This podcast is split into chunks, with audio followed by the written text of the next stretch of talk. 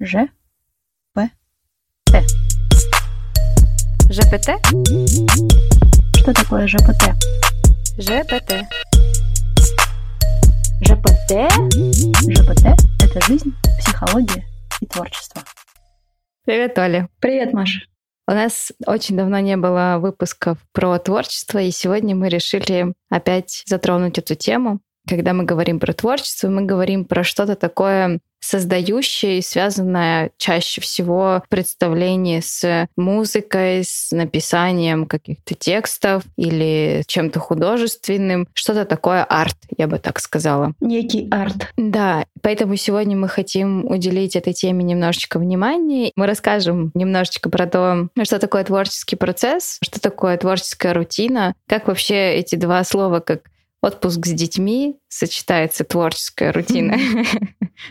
Это про что-то такое, про структуру, про которую мы как-то уже говорили, и про некий процесс доверия, когда для некого творчества приходит время. Как, например, для этого подкаста тоже нужно было какое-то время, чтобы он родился. Ну, я думаю, сейчас вот мы про это говорим, и я думаю, что даже если нету процесса рутины, то если нету места для творчества, то откуда ему взяться и что ему занять? Ну, как мы же не можем налить э, воды себе без стакана там или без чашки, ну просто как бы форму стакана.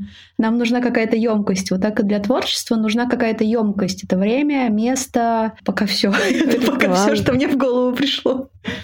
Ну, еще, да, ритуалы. А еще классно, когда есть другой человек, с которым можно говорить про творчество. Я заметила, что когда говоришь с кем-то про творчество, то оно такое течет, оно прям начинает течь. Рождаются идеи какие-то, возникают какие-то мысли, чего-то с чем-то связывается. Хочется прям сесть и что-нибудь записать. Мне кажется, что как будто бы есть такое одинокое творчество, и есть поэты, писатели, которые любят именно в одиночестве оставаться и таким образом, может быть, справляться с одиночеством одиночеством, тем, что они что-то создают. А для кого-то именно важна какая-то партнерская, партнерский обмен идеей, когда эта идея как снеговичок. Ты берешь маленький комочек, катишь его, и он за счет того, что ты его катишь, становится все больше, приобретает какую-то форму. Mm-hmm. Ну, кстати, да, я знаю, что одна из форм писать — это когда там еженедельная встреча, я забыла, как называется этот человек, который текст постоянно проверяет, перечитывает. Я знаю, мне так коллега пишет, Наташа, приветик. Вот.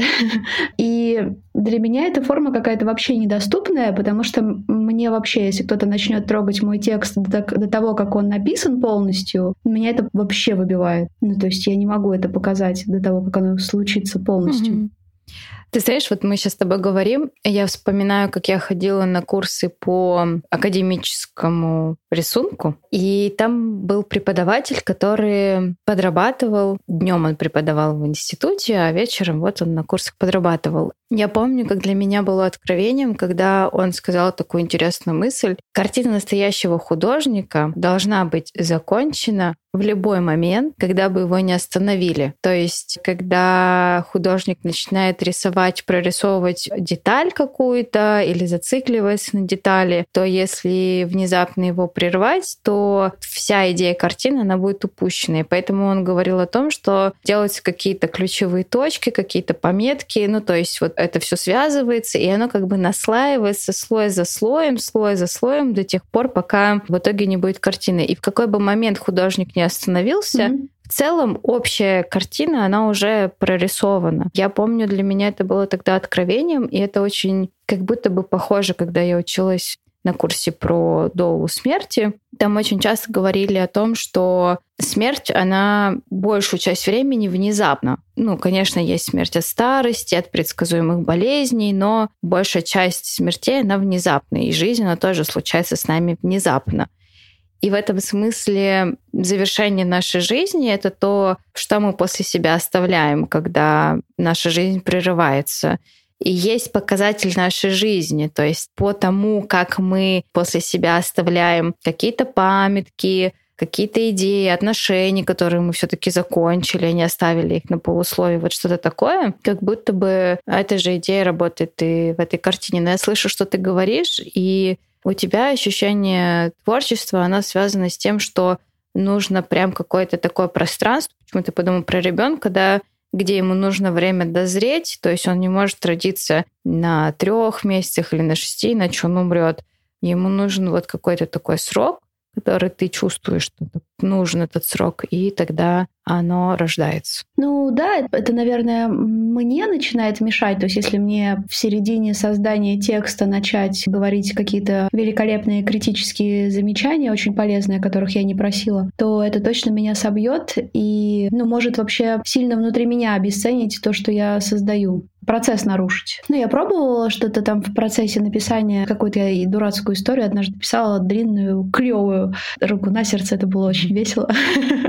которая спрятана в недрах моего компьютера. И я там отсылала по главам, и это было намного тяжелее, чем закончить полностью и потом уже показать полностью историю. Потому что мнение начинает влиять. Как бы история в тебе одна рождается, ты примерно там понимаешь, куда она движется, она куда-то движется. А тут появляется третий человек, как в физическом опыте, что молекулы начинают двигаться иначе, когда на них смотрит наблюдатель. Вот с творчеством какая-то похожая штука у меня. Тогда здесь тебе сейчас придется как-то сформулировать начало своей мысли, та мысль, про которую ты говоришь, потому что одновременно они противоречат друг другу. Мысль, где ты об другого человека хочешь начать творить и испытываешь вдохновение и мысль, где тебе нужно да, побыть одной для того, чтобы закончить произведение. Заметьте, это два разных процесса. Вот мы, кстати, хорошо сейчас про эти процессы будем говорить.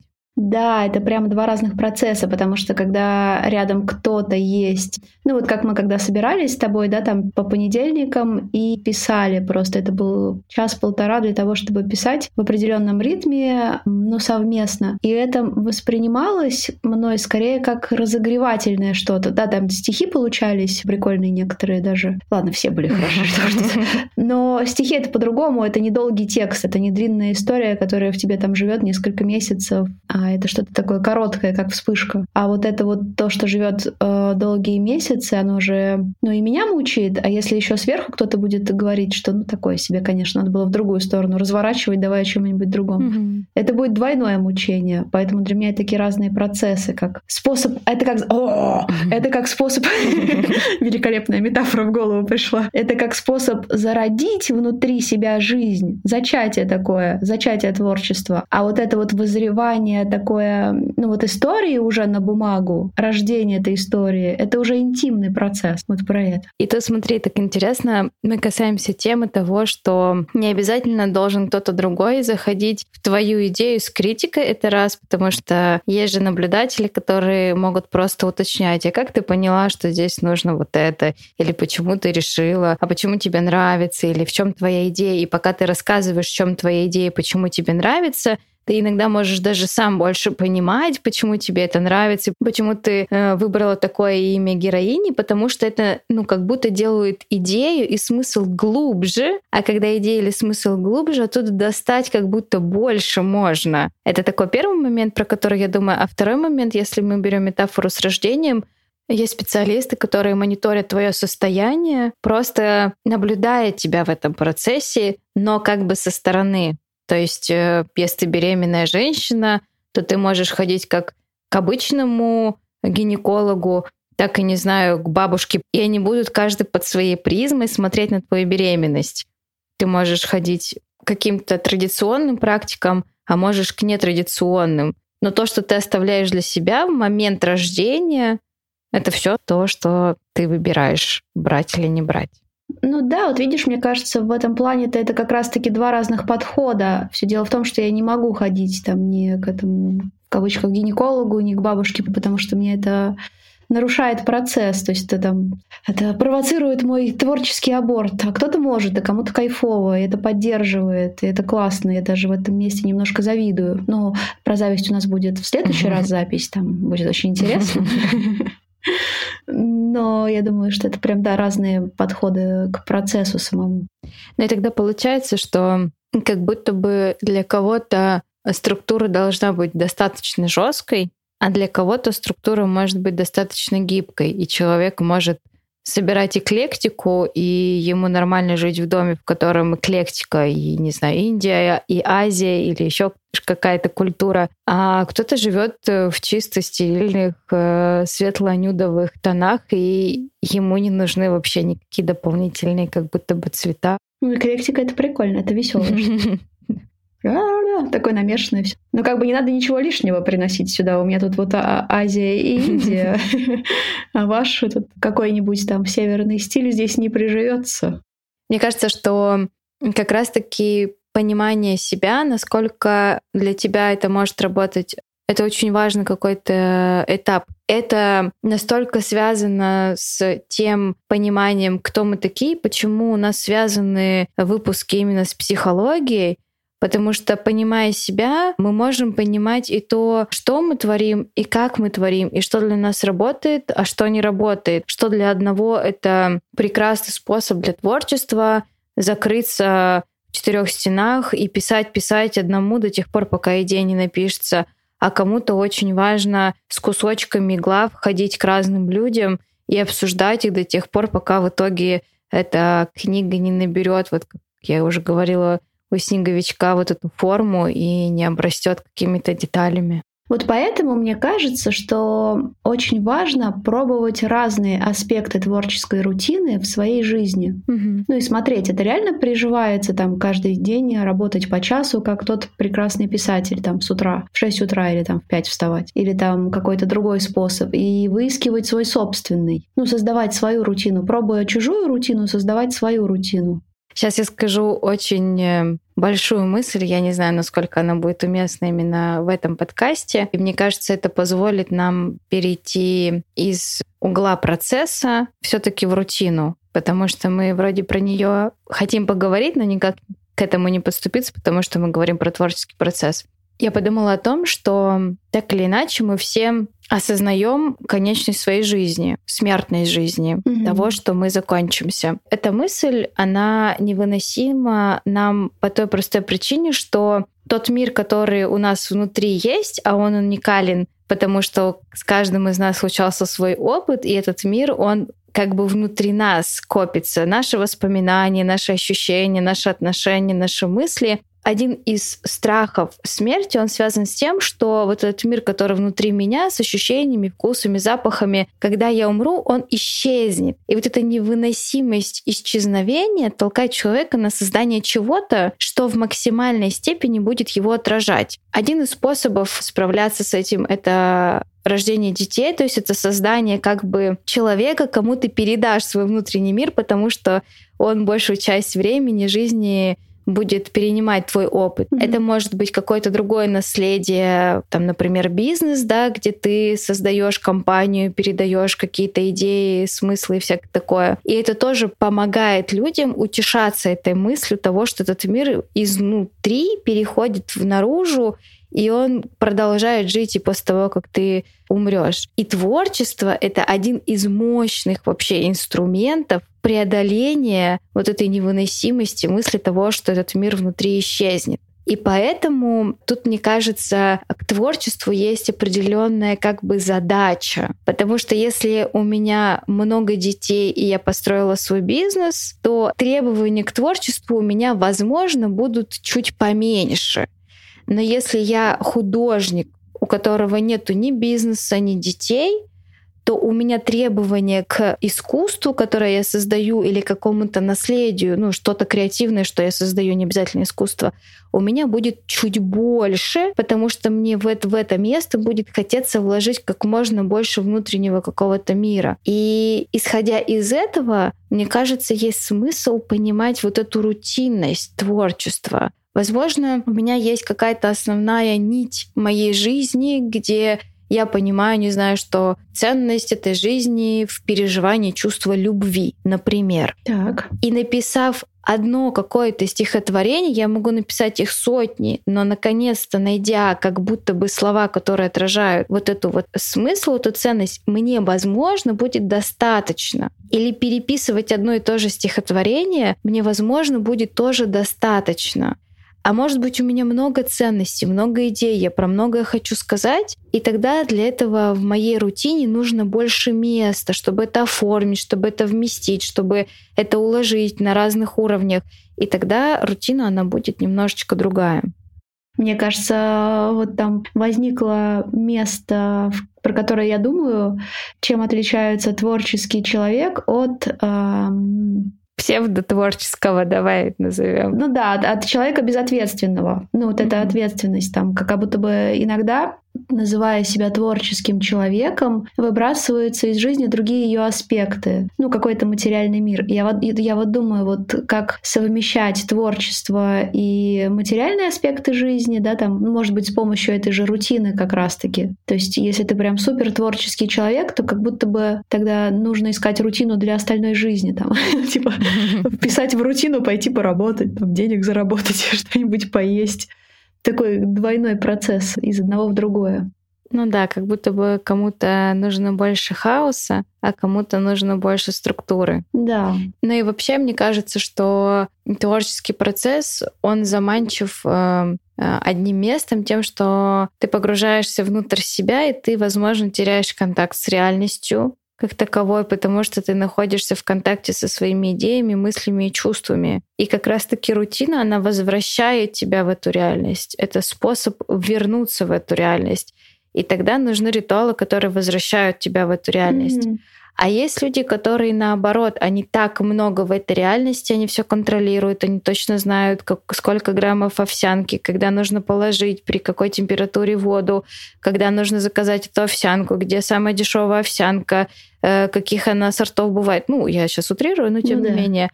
И тогда их ритуалы, они настроены на то, чтобы уйти из той реальности и хотя бы немножечко коснуться и, возможно, провалиться в этот внутренний мир, где вот это все происходит, не знаю, создать замечательный рецепт овсяных печенек, красиво их отфотографировать и выложить на сайт, чтобы все другие люди радовались и думали, этот человек сделал такую работу, он создал mm-hmm. такой рецепт.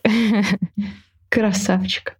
Ну да, я пробую разные ритуалы, и сейчас я пробую такой способ есть. Помодора называется. Способ помодора или способ помидора. Эм, у меня не очень получается, потому что у меня нет этого таймера помодора. Но сама мысль о том, что я вот сейчас сяду, 15 минут я пишу, 5 минут отдыхаю, там можно тогда выпить чаю. Потом еще там 20 пишу, еще можно там 5 минут отдохнуть. Третий круг я пока не придумала, не поняла, то ли 10, то ли 15 минут мне хватит. И, кстати, у меня есть такой интересный ритуал, ну, полуритуал, когда мне очень лень кататься на велосипеде, ну, или я не могу понять, хочу я кататься или не хочу, просто на велосипеде это виднее всего.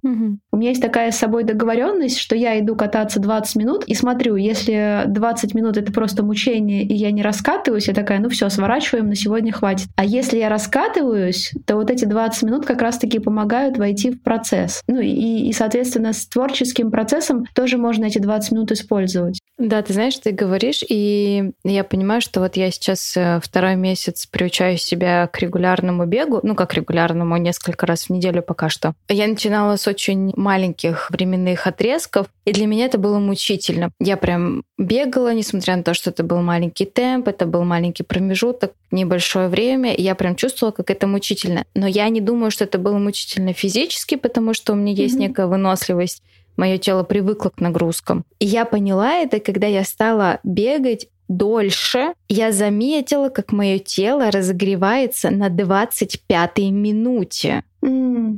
Вот прям по времени я вижу, как я 20 минут мучаюсь. Я прям мучаюсь, я прям уговариваю себе каждую минуточку. Вот еще трек дослушаем. Давай я тебе включу, не знаю, какой-нибудь подкаст. А хочешь, посмотрим по сторонам. То есть я прям уговариваю себя 20 минут. И на 25 минуте, у меня таймер всегда перед глазами, мое тело разогревается, и я начинаю только получать удовольствие от того, что я бегу, что мое тело может бежать, какой-то азарт появляется. И когда я делаю 20 минут, я не дохожу до этого чувства, я не дохожу до этого процесса, у меня не возникает этого ощущения. И поэтому мне кажется, что есть смысл использовать несколько отрезков, хотя бы ради эксперимента посмотреть, какой момент времени ваше психическое, да, эмоциональное включается в этот процесс создания. Mm-hmm. Возможно, есть какое-то свое время, и тогда можно понимать, что 20 минут мне не подходит для творчества, а вот 30 уже подходит, а лучше 50, потому что я включусь только на 25 минуте. И это такое откровение. Да, угу. хорошее замечание. А вообще, я как-то слушала и смотрела творческих людей. Часто, например, у спортсменов это просто ярко видно. У них есть свои ритуалы перед тем, как они делают какой-то прыжок, какой-то бросок, вот что-то такое любимое, какая-нибудь майка или еще что-то. Я знаю, что Уолт Дисней, когда он придумывал свои мультики, он использовал, ты знаешь, да, технику реалист, критик и мечтатель. Это как будто бы было три отдельных персонажа, угу. в роль которых он входил. То есть, когда он говорил так, а сколько это будет стоить, а на каких там площадках или с помощью какого оборудования будем рисовать, скорее всего, это был взрослый. Если это было так, блин, да эту идею уже использовали, да она не понравится людям, это, скорее всего, критик. А если это вот еще можно там про эту принцессу нарисовать, а можно еще вот такого вот Микки Мауса, не знаю, еще кого-то, то, скорее всего, этот мечтатель. И я думаю, что вот эти вот какие-то вещи, которыми мы творим, они иногда якорят какое-то состояние. И мне кажется, интересно находить вот эти вот якоря под разные состояния. Для мечтателя, например, розовая тетрадка и ручка с каким-нибудь, не знаю, павлинчиком или с пером. А для реалиста это какая-то понятная заметка в телефоне, где четко дедлайны, цели, заметки и всякое такое. И таким образом наше психическое, оно в эту структуру, как бы помещаясь, само определяет, какая рутина и в какое время эта задача может быть решена. Угу, то есть якоря — это какие-то маркеры, которые будут ту или иную такую субличность внутреннюю. Ну да. Угу. Мы с тобой говорим сейчас про рутину, и есть э, такая интересная книжка «Режим гения», где взяты распорядки дня разных знаменитых писателей, поэтов, художников. Там на примере каждого человека показана именно рутина, в которой творил каждый творческий знаменитый человек. И если ее почитать, для меня это было большим откровением заметить, насколько по-разному у всех это устроено. Вплоть до того, что у кого-то было даже настолько жесткое расписание, что даже для друзей было выделено всего два часа времени, условно с 5 до 7, и вот творческий человек, он возвращался в 7 домой, еще час посвящал себя вот какой-то творческой рутине. Угу. Были те, у кого точно утром было две кружки кофе, прям беспрекословно. Вот они должны быть ровно 8, ровно 2. Но мне кажется, это вот как раз-таки вхождение да, в какую-то понятную рутину. И это очень интересно. И я думаю о том, что у нас есть некий контекст жизни, в котором мы находимся. Вот если мы сейчас подумаем, то у нас есть работа, которая вписана вот в определенный график. У нас есть, скорее всего, домашние обязанности. Мы готовим кушать, как-то покупаем продукты или договариваемся с теми, с кем мы живем, кто что делает.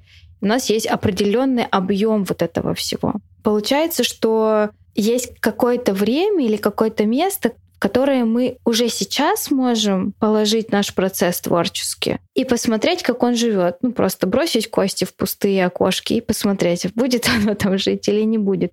Но я думаю, что для того, чтобы это произошло, не, нужна некоторая подготовка. Для того, чтобы мы сейчас записывали подкаст, мне заранее нужно договориться с мужем о том, что он укладывает дочку спать, потому что у меня уже вечер поздний. Чтобы он уложил дочку спать, мне же нужно покормить заранее ужином. И нужно заранее объяснить ей, что она будет спать с папой, он ее будет укладывать. Мне заранее нужно все пронести, настроить. Я это все делаю заранее. И я понимаю, что так поздно, я почистила зубы, чтобы просто пойти и лечь спать. Это то, что я делаю как бы заранее, чтобы этот процесс состоялся. И мне кажется, когда вот в эти свободные слоты попадает творчество, оно начинает вот как-то давать возможность переорганизовывать рутину в каком-то доступном варианте. Я, знаешь, поняла, пока ты говорила, э, две интересные вещи. Первую я забыла, а вторая про то, что я думала вот про рутину, про вот этот режим гения. И я думаю, что рутина очень отличается тогда, когда ты зарабатываешь творчеством, и тогда, когда творчество — это часть твоей жизни, не приносящая основной доход, например. Ну, потому что мы не можем ходить столоваться, как э, некоторые гении прошлых лет, там, да, Маяковский там кому mm-hmm. ходил на обеды. ну, то есть сейчас в таком режиме уже, скорее всего, не очень получится выживать. Ну, выживать, может быть, получится, но как-то изменилось и творчество, и подход к творчеству, и к рутине, соответственно, тоже изменилось, я думаю, отношение и способы ее выстраивать. Ну, вот, знаешь, еще немножко есть такой, когда думаешь про творческого человека, как-то в голове есть немножко такой э, налет богемности. Там типа встать к 12 дня, mm-hmm. до 4 часов на балконе пить кофе, потом что-нибудь гениальное нарисовать или написать. И как-то вот это все таким... И, и потом тусоваться еще на ночь. Каким-то таким от этого веет э, расслабоном. И когда сталкиваешься с тем, что это тоже работа, mm-hmm. вот это удивление, что это прям вот работа. Причем это работа, которая иногда, которой нужно выстроить границы, потому что идея, она может тебя так захватывать, что ты не можешь делать даже простые вещи. То есть ты бежишь и думаешь, спишь и думаешь, ешь и думаешь, и она как будто начинает заполнять все это пространство, да. и ты не можешь не думать, и на самом деле это очень может утомлять. То есть творчество — это немножко безумие? Я думаю, что как любое бессознательное, которое не имеет границы, творчество — это же прикосновение к чему-то, какому-то внутреннему миру, у которого нет границ понятных. Вот если с работы ты знаешь четко, что ты пришел во столько-то, отработал и ушел. И даже если ты изобретатель какой-то, то все равно так или иначе ты пришел на работу и включился в этот процесс, ты знаешь, что ты вышел, выключился и все, и пошел. Мне кажется, сейчас, правда, творчество, оно как будто размывает границы, и я замечаю, что люди, которые занимаются творчеством, или даже элементарно люди, которые на фрилансе, которые предоставлены сами себе в процессах своих, они как будто бы только начинают научаться распределять вот эту работу как работу я помню, для меня стало откровением, как одна девушка рассказывала, что во время пандемии она продолжала работать удаленно, и чтобы ее тело и мозг понимали, что она работает, она утром вставала, одевалась, шла на беговую дорожку, и ровное количество, сколько она шла как бы до метро и от метро до работы, столько же она шла по этой беговой дорожке для того, чтобы ее психика как бы поняла, что она пришла на работу. И потом она нашла кабинет, который она себе соорудила, и начинала работать. Потому что, говорит, до этого момента я не могла собраться, и я не знала, как по-другому себе организовать процесс начала работы. Я помню, меня это очень восхитило. Слушай, это очень интересно. Я от коллег слышала, что некоторые, кто работает онлайн клиентами, просят клиентов э, взять себе некоторое время до сессии и после сессии выйти там вокруг дома пройтись, чтобы психику запустить, чтобы это вот процессы различались, что я только вот тут дома, не знаю, занимался своими делами или работой, или ребенком, и тут бац, начинается терапия. И нету никакого просвета между, и у психики нет возможности ну, перестроиться на процесс терапии. А так ты создаешь себе вот эту дорогу хотя бы вокруг дома, хоп, психика начинает перестраиваться. Это же прям целое событие, когда едешь к терапевту. Я вот там через два года пандемии, помню, поехала к терапевту, и я еду, у меня там в наушниках музыка, и я вспоминаю, как я 10 лет назад там ехала, слушала плеер какой-то там MP3 эм в метро, вот этот путь, и думала о чем-то, о том, что внутри меня происходит. И сейчас-то тоже такие флешбеки начали подниматься. Ну и это прям целое такое событие, событие для психики. О, сейчас в метро подумаем, что это там с нами. А когда из дома онлайн, то нет такого ощущения. Я сейчас раскрою один секрет для слушателей. На самом деле он очень простой, но когда-то для меня он стал открытием. Я училась в институте психолого-педагогическом, и поэтому нам рассказывали структуру педагогическую, как строить урок, например, и психологическую, как, например, строить тренинг. То есть структура тренинга психологического и структура построения урока. Потому что кто-то мог преподавать психологию, например, в вузах и быть просто преподавателем. Параллельно с этим я обучалась в школе международного фитнеса, и нам рассказывали о том, как э, мне надо было подрабатывать как-то. В общем, я училась на фитнес-инструктора, и нам рассказывали о том, как строить правильно фитнес-тренировку, которая часовая тренировка. И в какой-то момент времени до меня дошло, и это стало большим откровением. Мне кажется, что если сейчас вы слушаете и всем вниманием своим где-то внутренним проникнетесь в эту идею и внедрите ее в свою жизнь, вы удивитесь, насколько много процессов начнет работать. У любого процесса, я буду на примере фитнес-урока говорить, потому что так будет понятнее. Угу. У нас есть какое-то понятное количество времени, 60 минут. А когда мы приходим, мы делаем одно водное упражнения, типа расправили плечи, опустили лопатки вниз, подняли подбородок. Это самое супер простое действие, которое в нашей психике запускает большую цепочку понимания, что здесь и сейчас тренировка началась. То есть это разминка? Это еще не разминка. Это цепочка слов, или одно упражнение, ну вот условно в дыхании очень часто делают, подняли руки вверх, сделали вдох, опустили руки, сделали выдох. Все этого достаточно. Одно маленькое действие, супер простое, это то, что дает психике сигнал, сейчас совершится работа такого типа. И тело хочет, оно не хочет, психика хочет, не хочет, они включаются. То есть это механизм, который автоматически включается. Есть точно такое же упражнение в самом конце, когда тренировка полностью закончилась. Я всегда давала планку. Планка была перед моментом все упали, и дальше просто мы тянемся 5-10 минут, каждый в своем темпе, кто-то просто лежит на коврике, и все, и психика плавно завершилась, и она поняла, что все. После планки напряжения не будет. Не будет после планки никакого упражнения, никакого напряжения. Все, мучения закончились. Ты можешь упасть и лежать, можешь потянуть мышцы, можешь просто подышать, можешь свернуть коврик на твое усмотрение.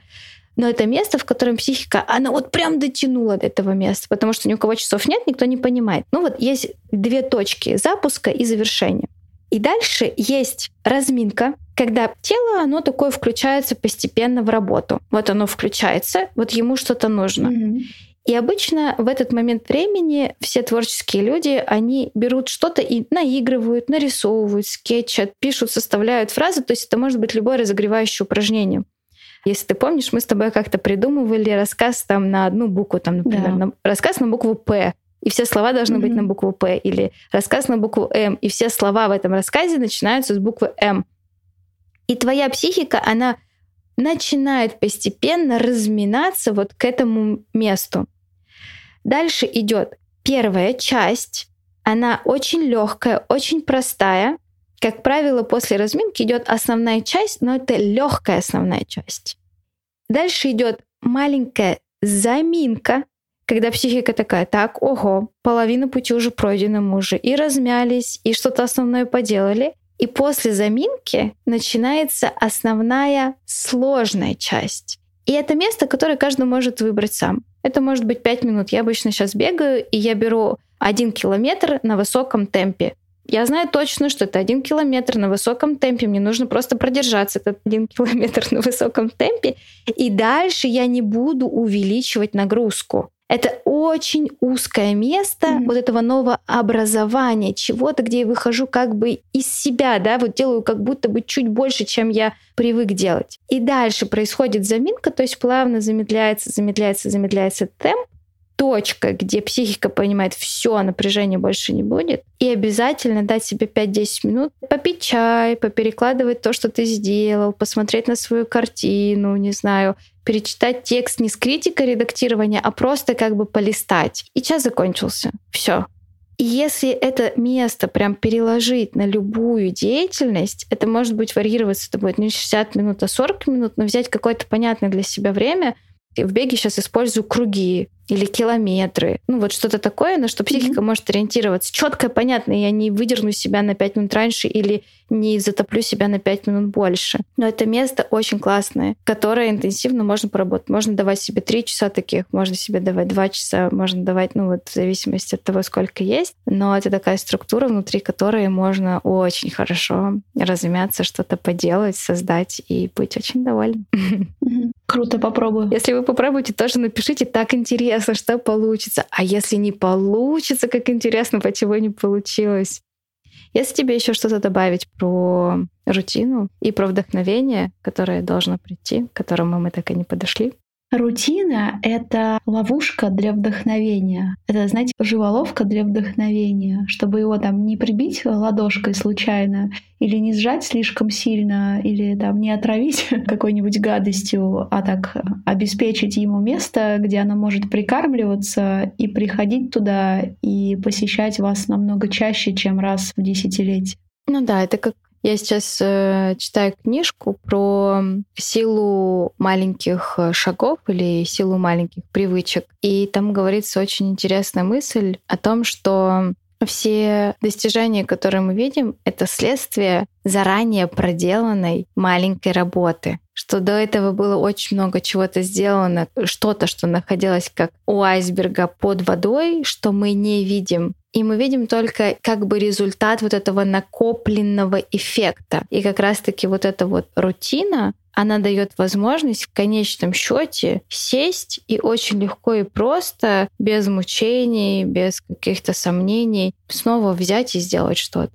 Или помучиться в строго определенное время. Ты знаешь, что это будет час мучений, час в аду, который ограничен началом и концом. Ты точно знаешь, что ад закончится. Но опять-таки, смотри, мне кажется, я, наверное, последнее, что скажу, что мы испытываем мучение в том месте, где мы к себе требовательны, и мы от себя ожидаем больше, чем мы на данном этапе можем сделать. И в этом смысле мучения. Когда я встаю на беговую дорожку и бегу со скоростью выше, чем я могу пробежать, с задачей пробежать больше километров за короткий промежуток времени, я реально мучаюсь, потому что на данный момент времени мое тело, моя психика, они не готовы к такому процессу. Угу. И поэтому просто мне кажется, если мы чувствуем мучение, нужно снизить интенсивность, хотя бы немножечко сбросить и посмотреть, вот моя реальность, ау, привет, я сел первый раз, не знаю, за всю жизнь или первый раз за год творить. Давайте сбросим ожидания, и этот час просто будет на то, чтобы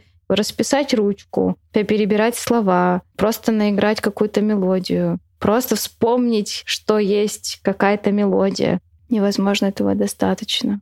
Угу. Про бережность с собой. Угу. ЖПТ — это жизнь, психология и творчество. Спасибо, что были с нами в этом эпизоде. Присоединяйтесь к нам в соцсетях GPT нижнее подчеркивание ОМ. Ссылка будет в описании. Мы будем рады вашему мнению, обратной связи и обсуждениям. А если будете хамить, мы вас заблокируем. Шутка! Шутка! А может и нет.